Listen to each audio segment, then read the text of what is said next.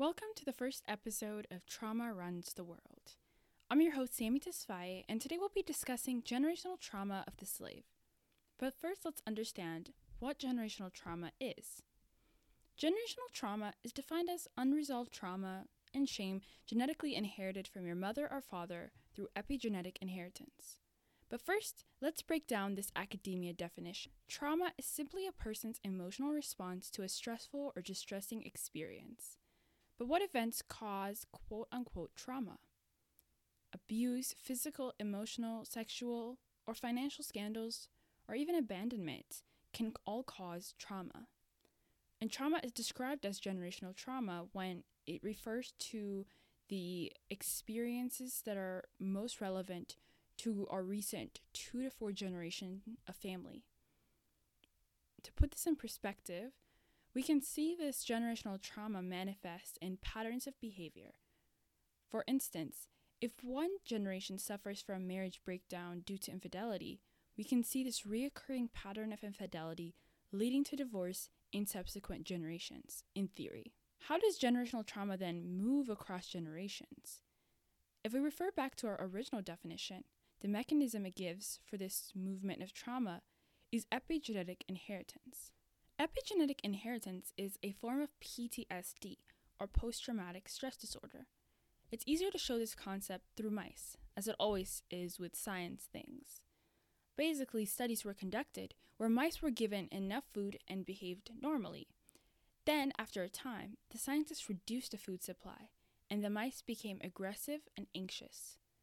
Interestingly enough, when the original mice had children, the new generation remained aggressive and anxious, even when the food supply was increased to normal.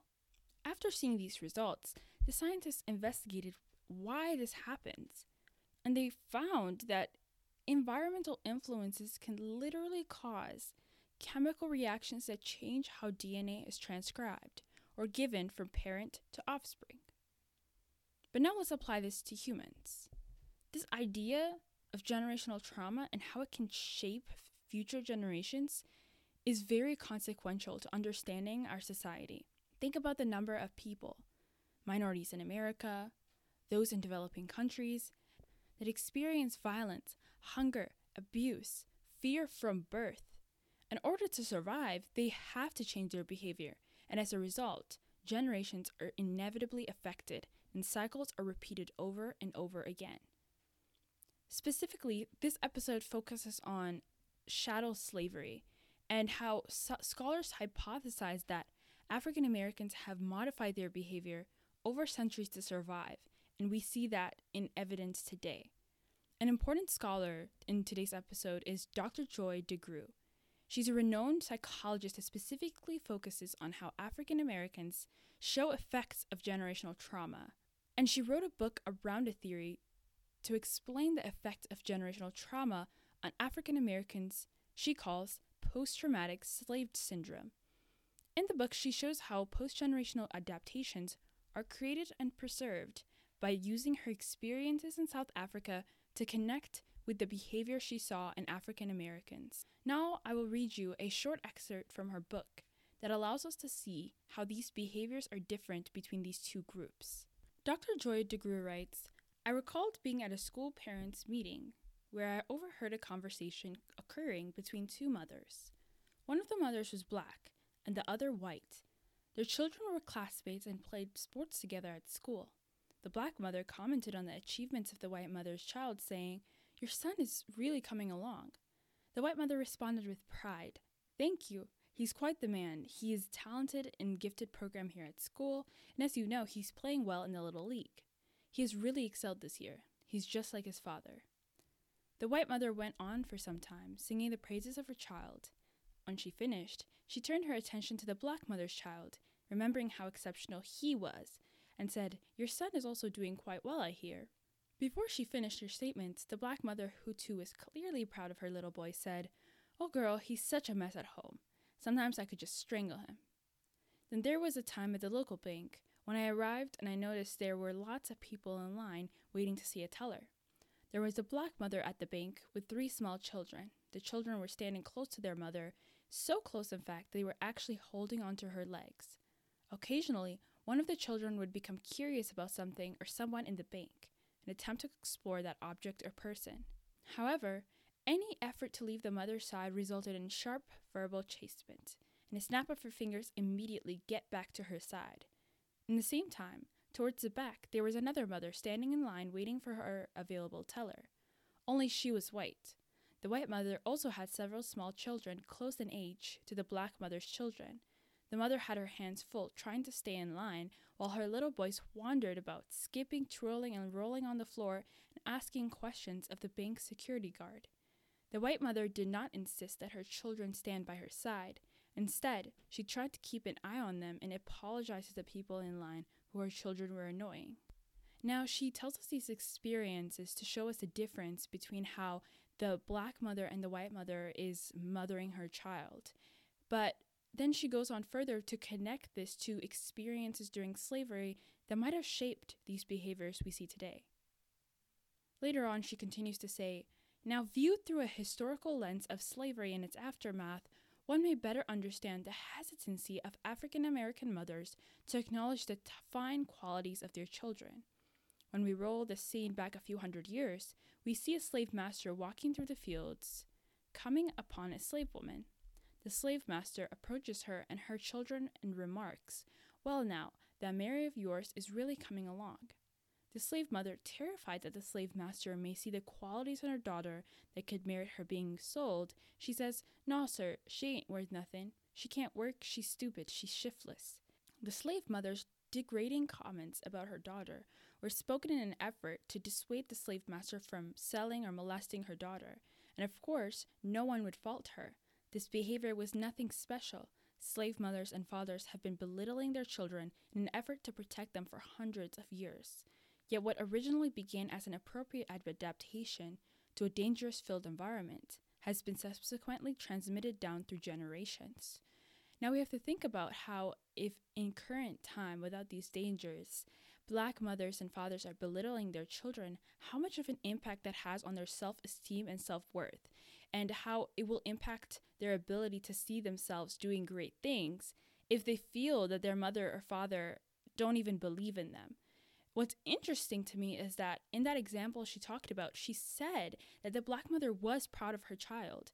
But it seems like this behavior of belittling the child in front of others is kind of an unconscious, automatic response to praises of the child. And that further makes me think that this theory that it connects to slavery and that this trauma has been passed down through generations makes even more sense. Furthermore, if we really think about the mother that was belittling her child, her mother also probably did that to her. And then the mother, her grandmother also did that to her mother. So that passing down of behavior is also very viable. Then she continues on with the same historical lens to describe why the black mother was keeping the child close to her while the white mother was letting them run around. She writes, with the same historical lens, one can better understand why the mother in the bank insisted that her children be near her. In the slave environment, and continuing through Reconstruction and long after Jim Crow, it was inherently unsafe for black children to stray, wander, or question white people. Such behavior could result in severe punishment or even death. Thus, black slaves were hypervigilant about the whereabouts of their children, for hypervigilance meant survival this is again reaffirming this idea that the behaviors that black people had to create in order to survive in the slave environment still exist today. And when we consider how very little mental health outreach, any sort of therapy has been given to the black community, there's no wonder why this, these behaviors have been able to transmit down. But again, if we think about the effect of this kind of behavior on the children, well, on the surface, it might seem that they're well behaved, keeping next to their mother. What it's really teaching them is that they're not safe and they're not free, really, and they're not able to express their feelings and emotions as freely as their white peers can. It creates kind of from the beginning a pressure to not express yourself fully, which is kind of the opposite of freedom. These experiences that Dr. Joy DeGruy explained also made me think about my own experiences. So, my parents are from Africa, specifically Ethiopia, and we immigrated here about 10 years ago. So they didn't really have generations that had to deal and adapt with discrimination in America the way African Americans have had to. And further than that, Ethiopia has never been colonized, so there's not really even that experience of being subjugated uh, that would create such adaptations. And the evidence of this that I really saw is that my parents would never degrade me in front of others. In fact, they would sing praises too highly, and it would often make me uncomfortable because personally, I just believe humility is the best way, if that makes sense. And additionally, too, when we would go to stores, I remember, especially when we were young, me and my sister would run around the store. My mom would always yell at us, saying, like, where did you guys go? And she would refer to black mothers that would have their children holding on to the carts. And they, she would say, look at them. They're, you know, following the rules. They're by their mother. You guys need to learn from that. And I always saw that I also as like they're more disciplined. But again, we saw with this book and this connection to slavery that this is goes much deeper than that. But what was interesting is that my mother never enforced this on us. Like when we would go to stores, it would always happen that we would just wander and she would find us in the end by the cashiers or something. But she never really enforced it. Again, because I think she doesn't have the deeply rooted hypervigilance that African Americans have had to adapt throughout throughout generations. And this really shows us how even though slavery is 400 years ago, this shows us really how deep trauma runs, how what has happened or didn't happen 400 years ago can drastically change the behaviors of two groups. In this case, my mother is black, we're black, but we again don't have those same experiences and as a result, even these small behaviors change. And this is of course going to apply to the bigger issues, which is further highlighted by Dr. Joy DeGruy in the next section of her book, where she compares two villages that she visited. So, first, she visited Ndebele. So, the first place she visited was Ndebele. She observed that the children there were welcoming, um, they were very delightful, and when she talked with their parents and other members of the village inside the houses, they you know, stayed in the corner, they were very quiet and respectful. And she noted they did this without any instruction. They just knew that that's what they were supposed to do. And then when it was appropriate, they sang songs to her and asked questions. She observed, and I quote, confidence, humility, and security in these children. Later in her trip, she visited a village in South Africa called Honorowat. And this village was different from Ndebele because those that lived where were descendants of Africans that had been enslaved by the Dutch. This community was completely different. They had no tribal language, so there was kind of a lack of community. Their clothing was very similar to sharecroppers in America. There was issues with drug abuse, violence, poverty, shame, hopelessness, lack of education, and interestingly enough, all of these things are also characteristics of ghettos in America, where the descendants of slaves or black Americans predominantly preside.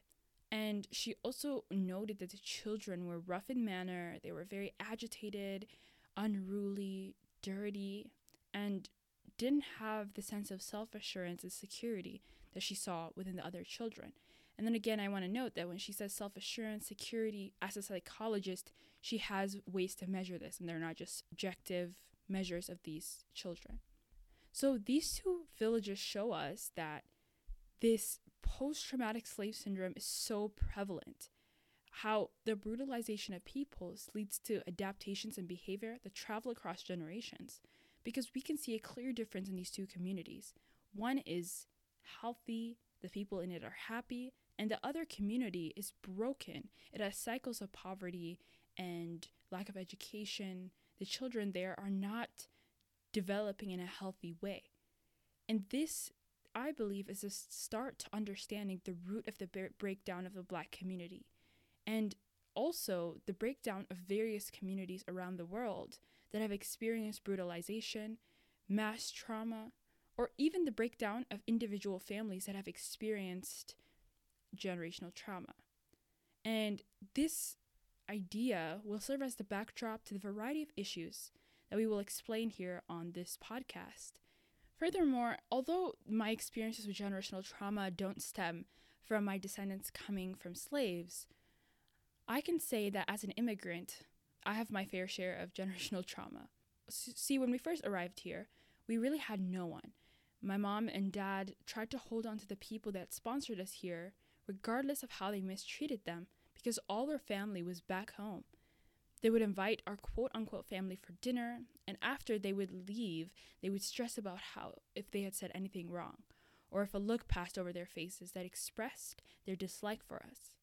I remember when I was in second grade, we were at one of their houses, and I was apparently talking in a rude voice, and it was something that I didn't realize because I was in second grade.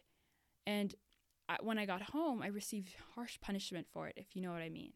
And this left a lot of, you know, impact on me because it really was the paramount of my parents' tendency to pl- people please and overthink about people.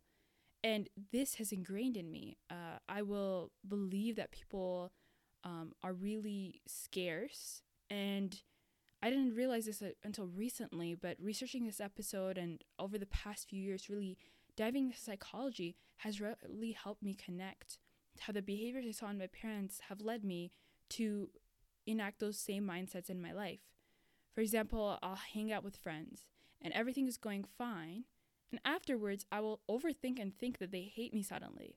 I catch myself observing people's faces closely to see of any change, believing that they'll suddenly turn away from me or show that they dislike me.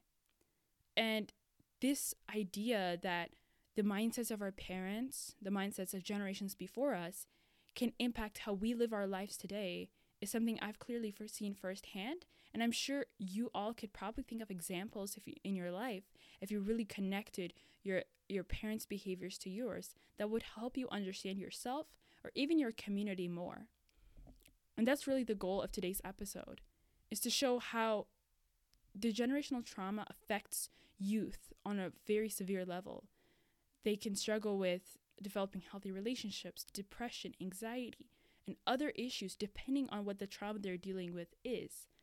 And throughout history, is cycles of oppression that result in the brutalization of mass amounts of people. And the scars that they leave can't be changed simply by changing laws or or making things more politically correct.